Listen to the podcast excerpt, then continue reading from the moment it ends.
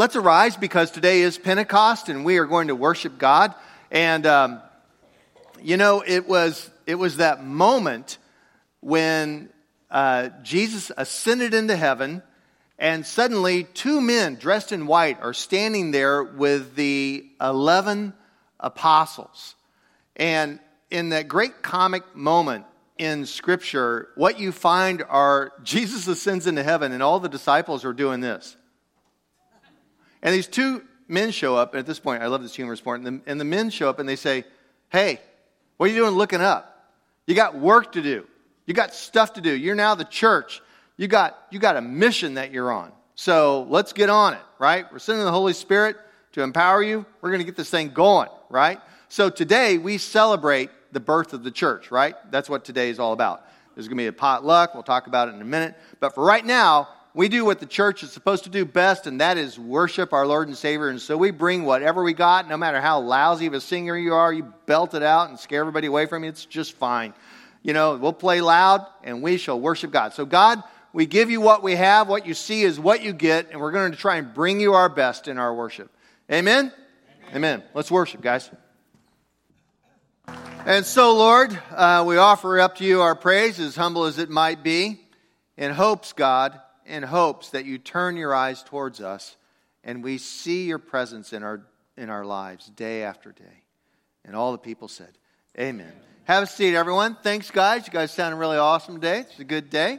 Kind of gets us out of the gray and dreary out there. Is it still raining out there? Yes.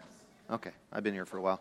Um, well, I thought appropriate today for Pentecost that we would talk about calling and what is the nature of a calling, and do you have a calling? And what's it look like to have a calling if you don't feel like you've experienced a calling, especially talking about um, people graduating from high school, new members, you know, and other things like that. So we're going to go to 1 Samuel chapter 3 and look at Samuel. Now, the boy Samuel was ministering to the Lord under Eli. Okay, just a bit of background.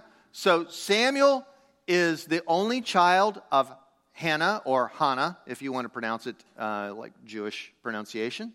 And Hannah commits her child, Samuel, to serve in the temple um, under Eli, who's the old prophet at the time. And so Samuel's probably seven or eight years old at this moment, and this morning we'll run through his whole life. Okay, under Eli. The word of the Lord was rare in those days, visions were not widespread. At that time, Eli whose eyesight had begun to grow dim so that he could not see, was lying down in his room. The lamp of God had not yet gone out. That's a great euphemism. He's still kicking. The lamp of God had not yet gone out, and Samuel was lying down in the temple of the Lord where the ark of God was. You know, the ark of the covenant, you know, Raiders Lost Ark, that sort of thing. And then the Lord called Samuel, Samuel, and he said, Here I am, and ran to Eli and, and said, Here I am, for you called me. But he said, I didn't call you. Lie down again. So he went, lay down. Lord called again. Samuel. Samuel got up and went to Eli and said, Here I am, for you called me. But Eli said, I didn't call you, my son. Lie down again. Now Samuel didn't yet know the Lord, and the word of the Lord had not yet been revealed to him. This becomes important. The Lord called to Samuel again, a third time. And he got up and went to Eli and said, Here I am, for you called me. And then Eli perceived that the Lord was calling the boy. Therefore, Eli said to Samuel, Go lie down. If he calls you again, you shall say, Speak, Lord, for your servant is listening. So Samuel went and lay down in his place. Now the Lord came and stood there, calling as before, Samuel, Samuel. And Samuel said, Speak, for your servant is listening. And then the Lord said to Samuel, See, I'm about to do something in Israel that will make both ears of anyone who hears it tingle. So, this is where we begin trying to understand calling. Today, the world celebrates, the Christian world celebrates Pentecost. 50 days after the resurrection, that's where the Pente comes in, right? After Easter, after the resurrection Sunday. The church on Pentecost then is born and it is commissioned and given the Holy Spirit of God to accomplish its mission. So just think about it for a moment. Jesus raises from the dead. He's an actual human being. He's a person. He's in his flesh. He's not just a spirit despite whatever Bugs Bunny cartoon you saw where everyone's transparent and they're floating around on clouds with harps. Jesus is an actual human being. And he says, if I don't go to be with God, then I can't be with you. The Spirit of God's going to, be with you because I'm just, to explain the details here in between the lines, I'm a single human being. I can't be everywhere at once. He'd be at the church down the street versus being here. And it's just not going to happen. Oh, okay, got it. So Pentecost is the church's birthday when the Spirit comes, and we receive our marching orders on this day. This day, we reaffirm our calling as well as a church, as well as individual Christians. Each and every Christian, brothers and sisters, is called by God. You may be called to the marketplace, you may be called to the working world, you may be called to profit or not for profit. Some are called to the helping professions, education or medicine or military, law enforcement, social work, teachers or whatever. You may be called to work in the home, you may be called to work out of the home.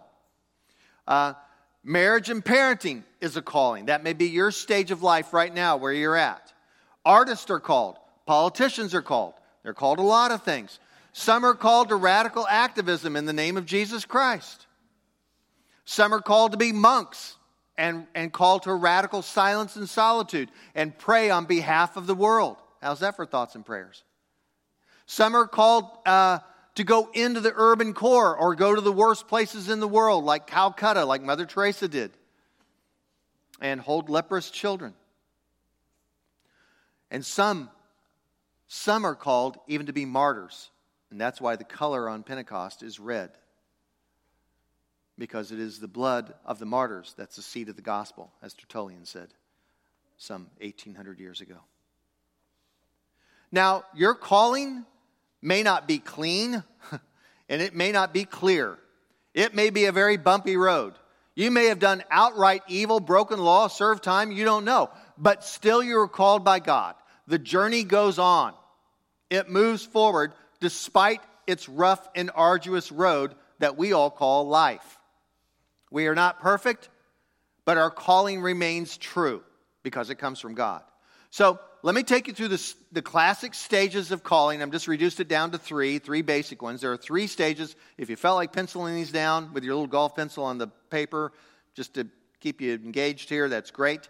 Um, but uh, these are the stages of calling that you can identify. See if you can see these have happened or happening in your life right now. These three stages of calling, all right? So, um, I think this makes good sense to go through this for freshly minted high school graduates as well as new members and so forth. So, um, Samuel's a boy. Okay, I'm going to use Samuel as my model here for these stages. All right, Samuel's a boy, and Samuel's mother pledged him to the temple, like I said. And God calls Samuel, but Samuel doesn't recognize the Lord's voice yet. In the early days of your calling, folks, your calling, we spend our time attempting to learn how to recognize the voice of God. This is your early faith journey. This is early stage in life for that matter. Your job, if you're young and you're early in your Christian life, is to find out what the voice of God sounds like. You can read the Bible, you can study the Bible, you can read books on what other people said about the Bible, you can listen to teaching on what other people say about the Bible. We ask hard questions. We have doubts. We do a lot of yeah, buts. What about this? What about that? That's all perfectly legitimate when you're trying to discern and understand what the voice of the Lord sounds like. You, what you have to understand then is that the boy Samuel, the, what we need to learn from him is that he placed himself in the temple. I mean, or at least his mother did. He was in the right location, he was in the right environ, environment in order to hear the voice of God. This is critical. If you don't provide yourself with a surrounding, the right spiritual environment, it's hard to learn to understand what God is saying to you in your life. Okay? Very critical, and oftentimes we miss this in the scripture, but he's actually in the temple. He goes on to be a prophet and a judge, which we'll get to in a moment. If we don't do this in our youth, we will be like somebody who stumbles into a dark garage finds a hammer, and is suddenly convinced that everything around them is a nail. And that's what happens when you're young. You get one right thing and you apply it to everything. And you're trying to discern who's right and who's wrong. What do I believe? What I don't believe? Who do I belong to and who's, who do I not belong to? That's the early stages. All of this is about discerning what is God saying. And it's a difficult thing to do, and you'll have to put the energy into it, right? You'll have to go to the clearing or a small group, ask questions, talk to me, talk to one of the other pastors, somebody you respect around here, whatever you need to do. Yet God calls you. Yet God calls you, even though you don't know his voice yet. Now, in the Bible, in the lives of many God-fearers, there comes then stage number one the divine confrontation. And it comes, the divine confrontation comes even though you're not clear about God's voice, just like Samuel. Was it Eli or was it God?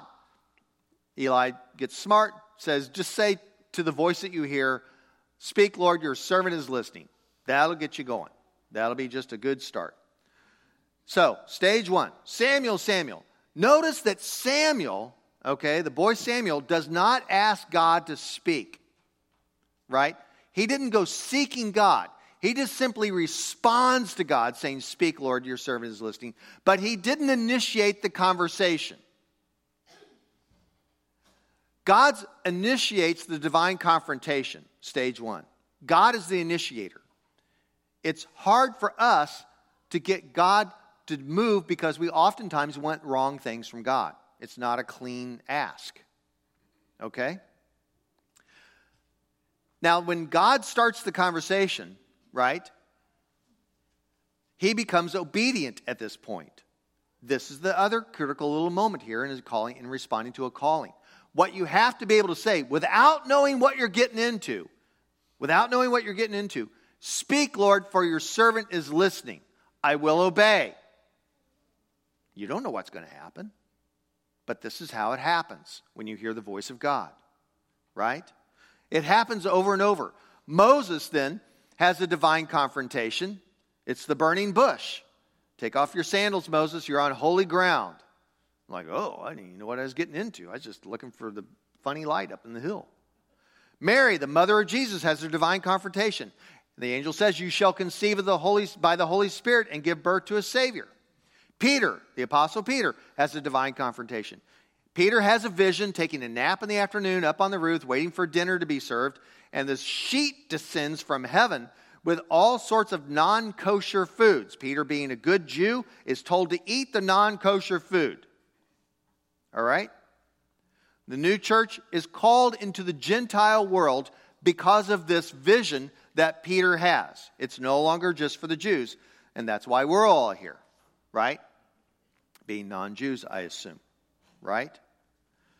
By the way, these confrontations, this is my observation, these confrontations oftentimes challenge people's cultural assumptions, such as in a racist society, somebody is told to be open to another race.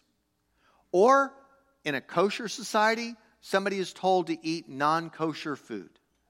Something in the culture, their own culture's taboo, gets challenged.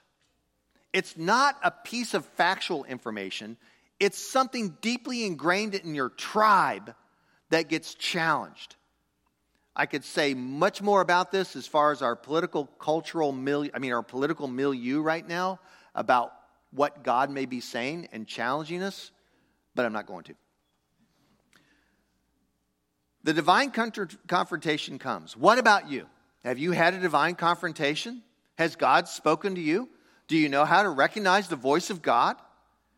Have you been obedient to listen?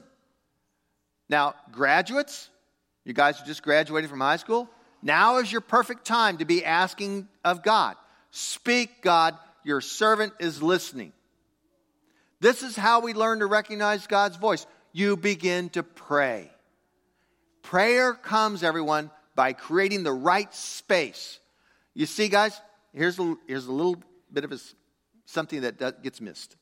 We think spirituality, like everything in life, is built upon learning and information and education. But the spiritual life, the soul, is more developed by the right space and the right place at the right time. You put yourself in the right place. Samuel's in the temple. You need to go on retreat. You need to go camping. You need to go fishing. You need to go mow the lawn. You need to go chop wood. You need to do something rhythmic and laborious. Laborious? Laborious.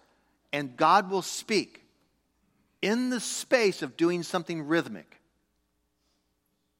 God hardly speaks to us while we're answering email. Too much cognition going on. You need to do something mindless. So, moms, dads, that's why you need to give your graduate all that hard landscaping work to do. Just saying. That's where God speaks. Take a walk, go for a hike, go running, whatever you might do. That's how you learn how to pray, everyone. It's not a seminar, it's practiced in the right place at the right time. So, graduates, you're pursuing education and career. And have you asked to stop the, have you stopped to ask what does God desire for you? Or you're good parents who wants you to actually make some money, so you stop asking for it. Guiding you. They want you to, to grow up and be responsible and be well and do all that kind of good stuff and make a living. But maybe not the very first thing they ask is, Are you at the feet of Jesus? Well, that's what I'm saying to you. That's your first move. You have the world before you. To whom are you listening? After the divine confrontation comes the second stage, the commissioning. The commission comes. After divine confrontation comes the commission. The commission is a direct command of God. This is the pattern we find in the scriptures. The task is given by God, the task is at hand. It's simple, it's short, and it's easy.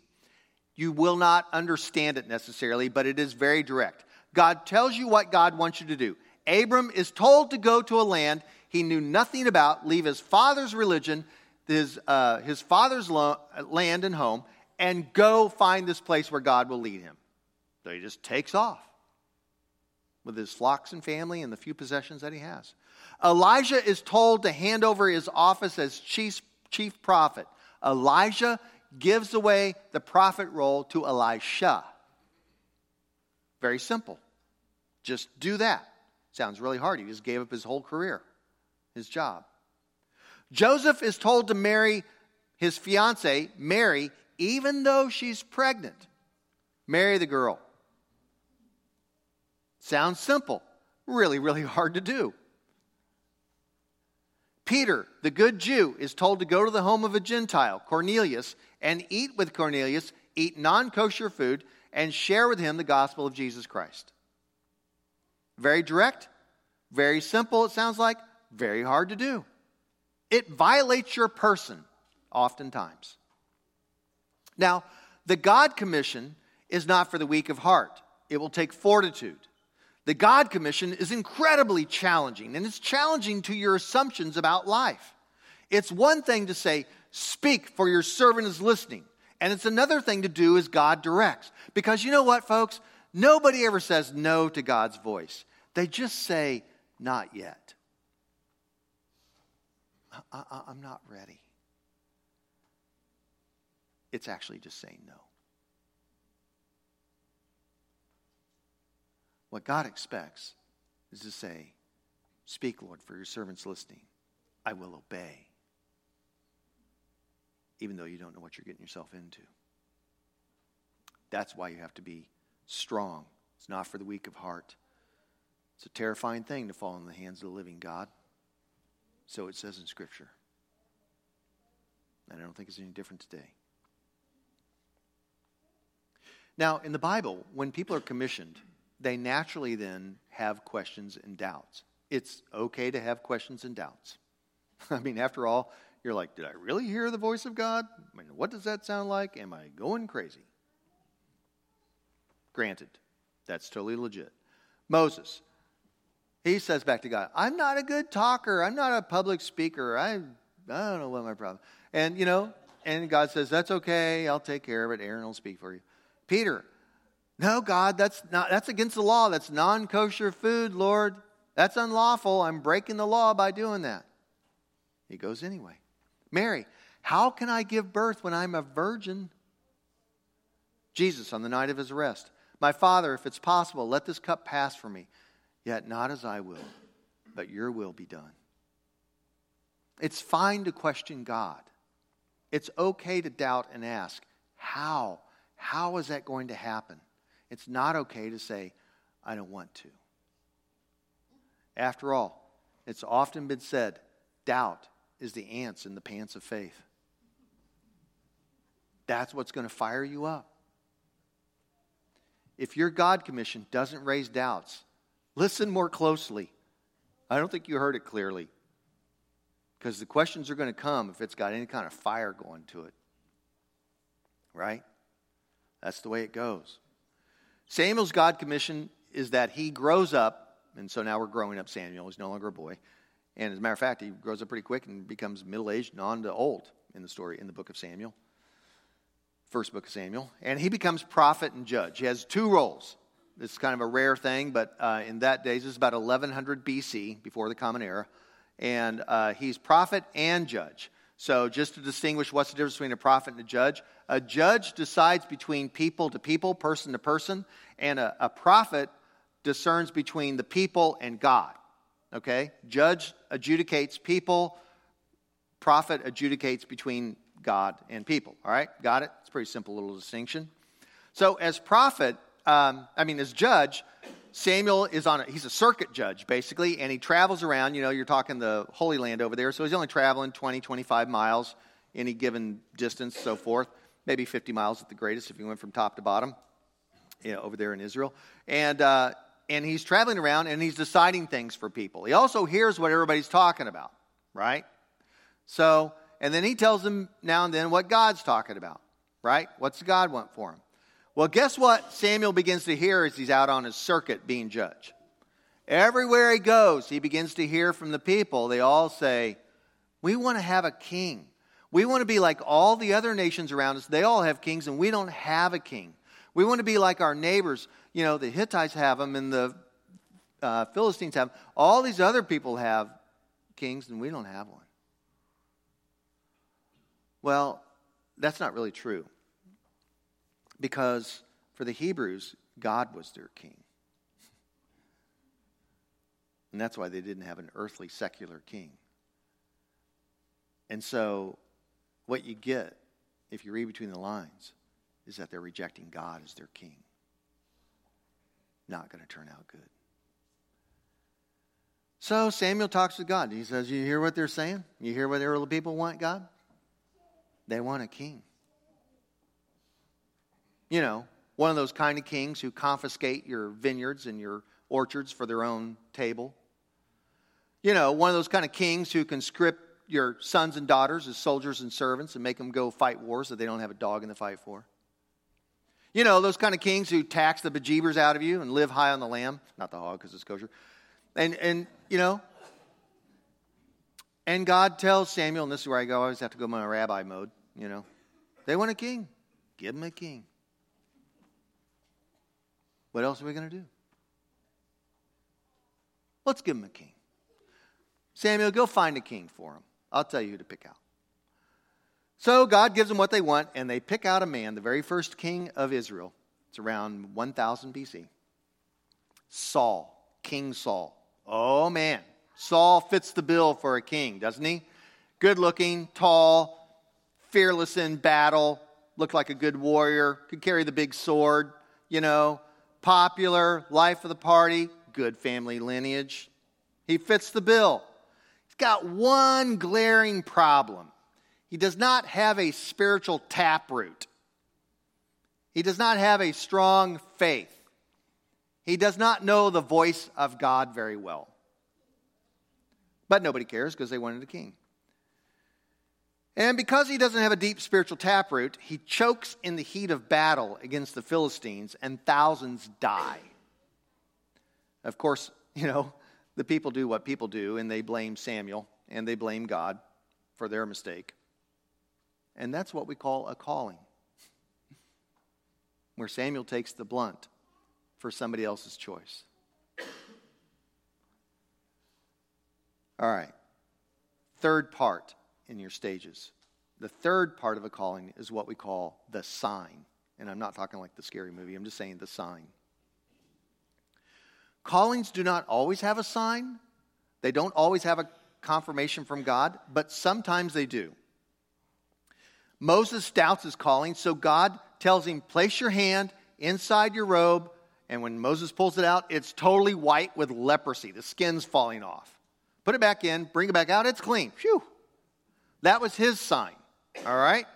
That God was with him, all right?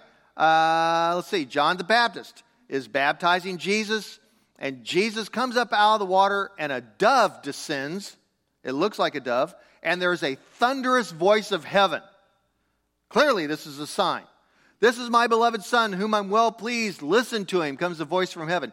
You know, what's interesting is, is some of the people couldn't recognize the voice of God, and all they heard was thunder.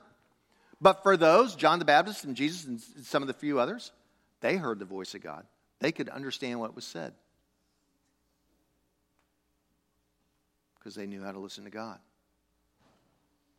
Personally, even though everybody thinks they want a sign from God, I, I don't think I don't think a sign does what everybody wants it to do. When you imagine, like, I need a sign from God, just give me a sign, Lord. You know, you want a sign from God. I, I don't think, I'm not sure you really do.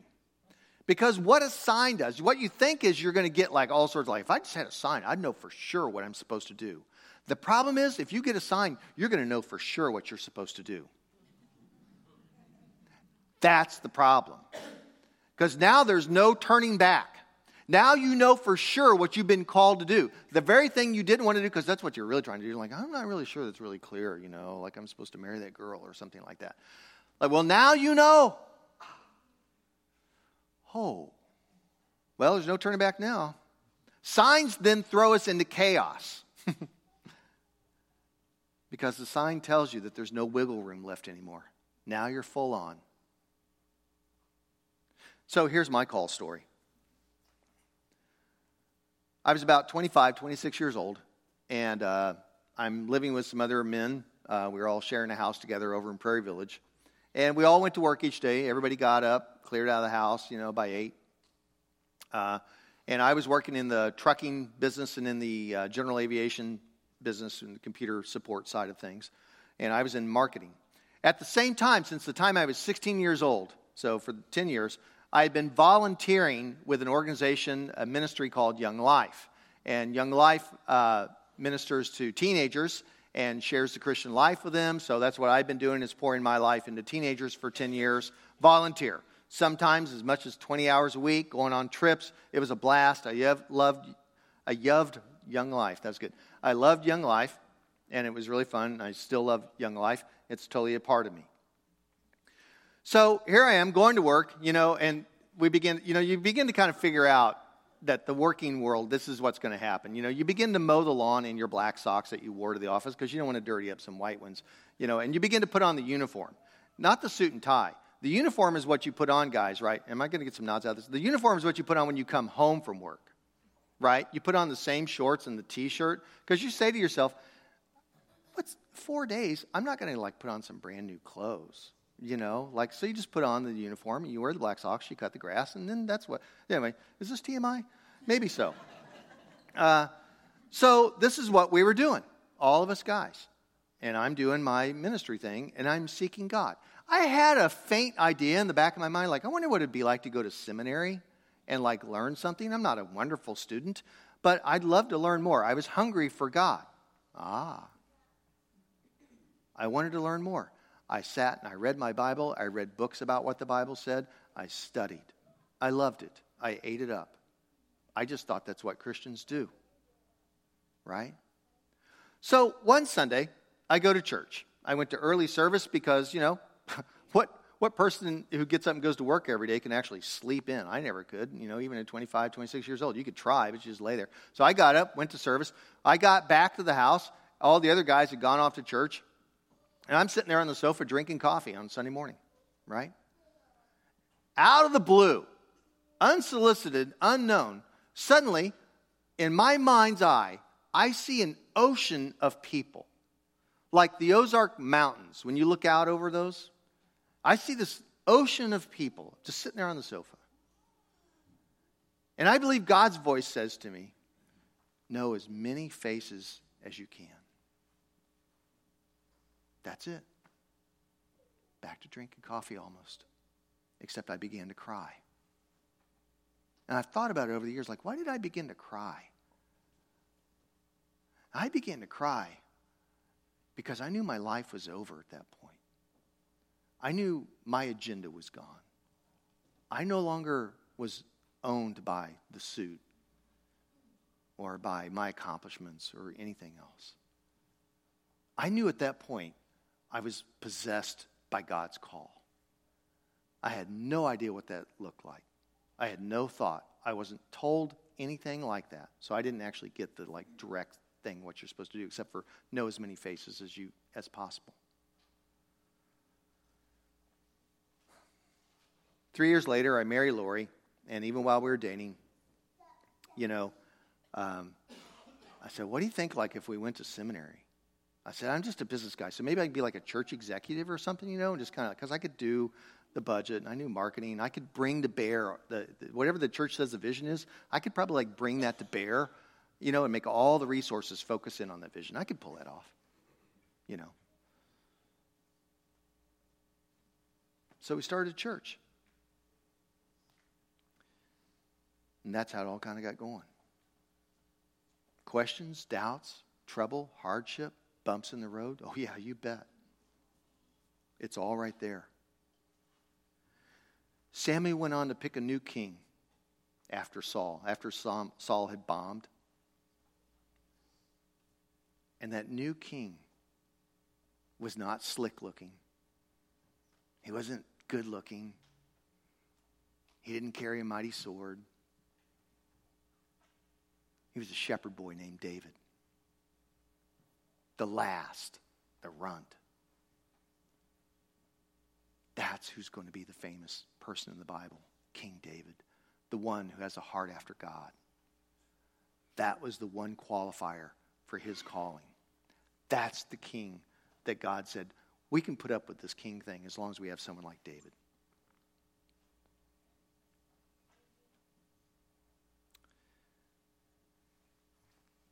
Maybe you don't have much going for you these days. Maybe you feel like a shepherd boy. You know, you got a slingshot and five smooth stones. But maybe you're, you're called to slay a giant, a champion, Goliath.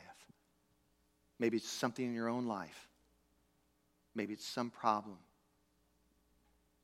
Maybe you're being called beyond yourself. Maybe God's challenging you.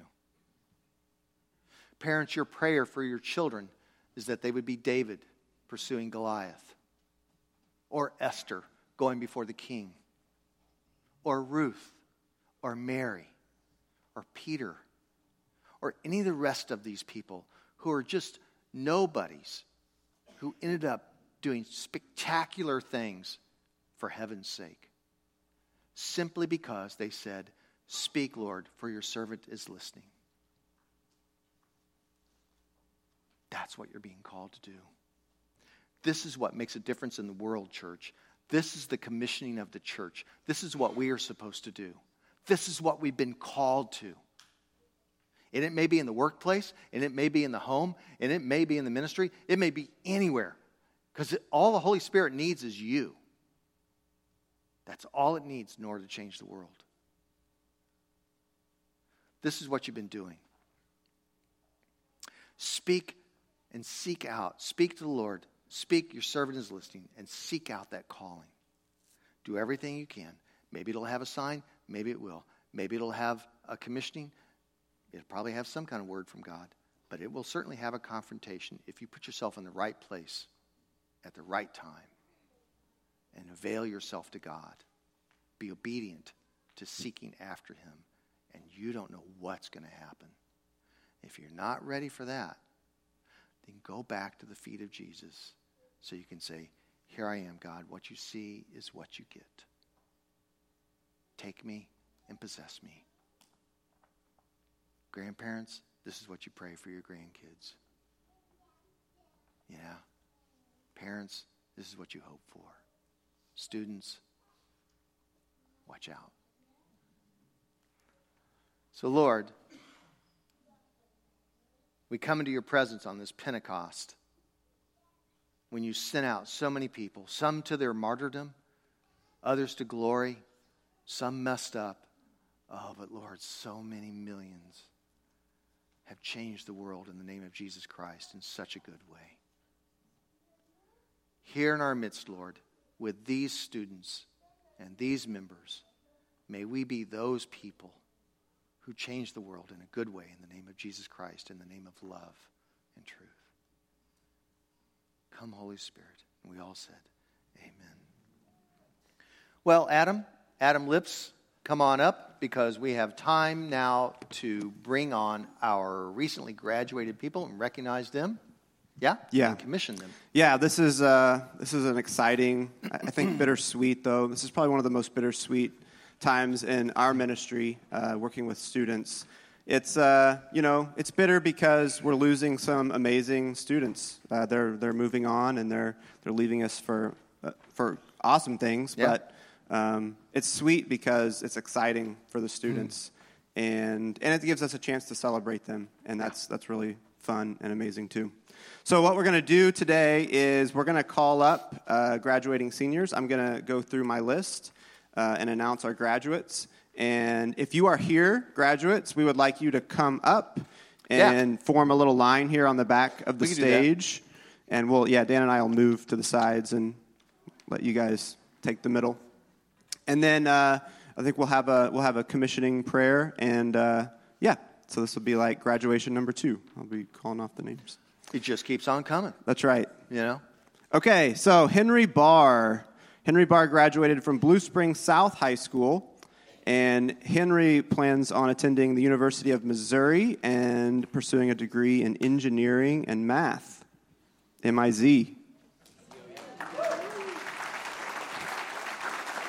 Brandon Bronson.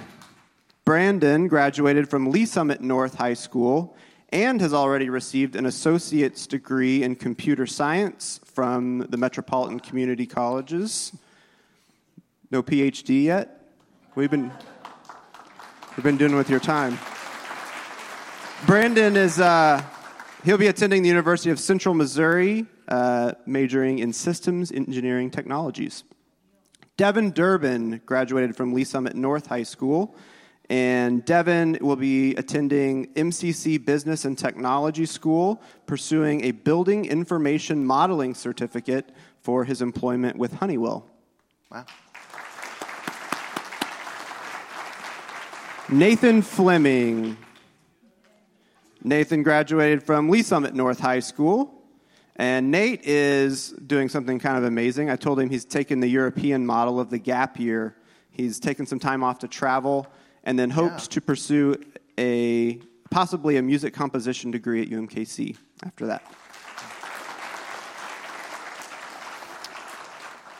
Andy Huffman graduated from Lee's Summit High School.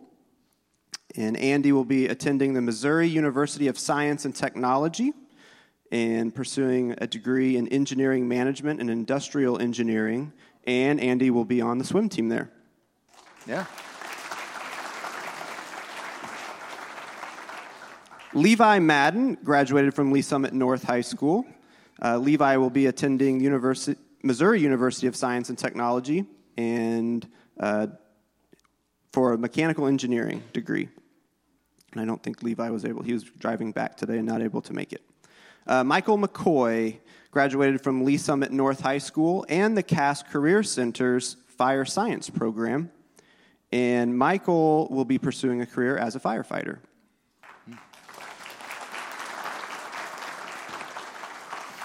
Sophie Roach graduated from Lee's Summit West High School and Sophie will be moving to Monterrey, Mexico to work with an after school program helping third through fifth graders.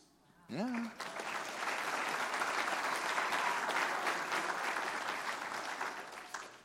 Uh, Lily Shepner is graduating from a homeschool program, and we actually weren't able to, to get Lily's uh, next step. So if you see Lily, then you should ask her. I will be too, what she's doing next. Michael Schwetz graduated from Lee's Summit North High School. Michael will be enlisting in the Missouri National Guard and enrolling at the Missouri University of Science and Technology in the fall of 2019.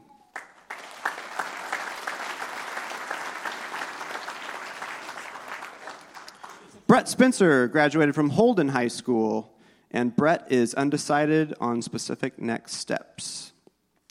Evan Stoffer graduated from Blue Springs South High School, and he will be attending Aims Community College in Greeley, Colorado, and majoring in accounting.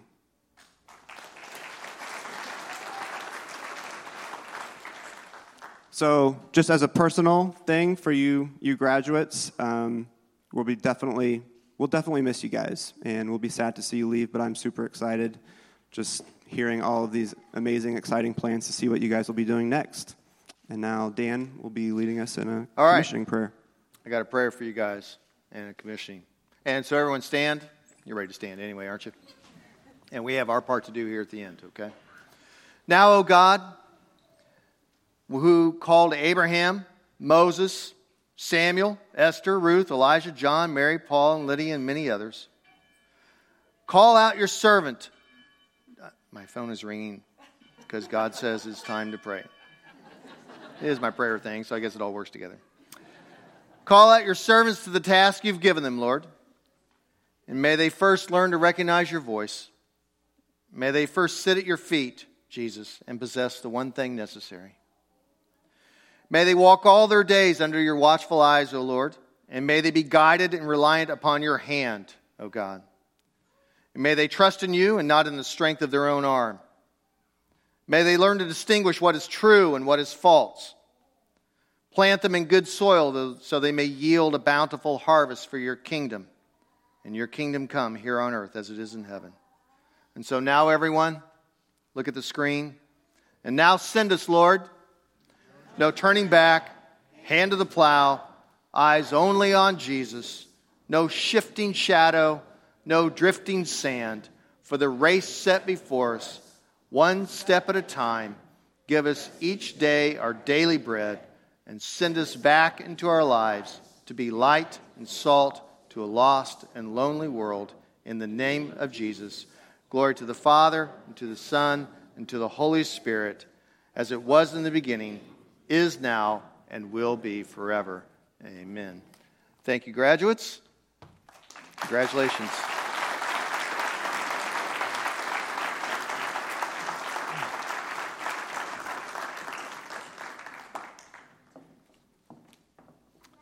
Follow along with us as we bless you. The pastors bless you. You can follow along with us and bless each other. So this is from Acts, where the Holy Spirit does come. And we're all reading this together? We're reading it together. Okay. Acts two, verse thirty-eight. Peter said to them. Them. Repent and be, baptized, every one of you, in the name of Jesus Christ, so that your sins may be forgiven, and you will receive the gift of the Holy Spirit. For the promise is for you, and for your children, and for all who are far away, everyone whom the Lord our God calls to him. Go in peace. Amen.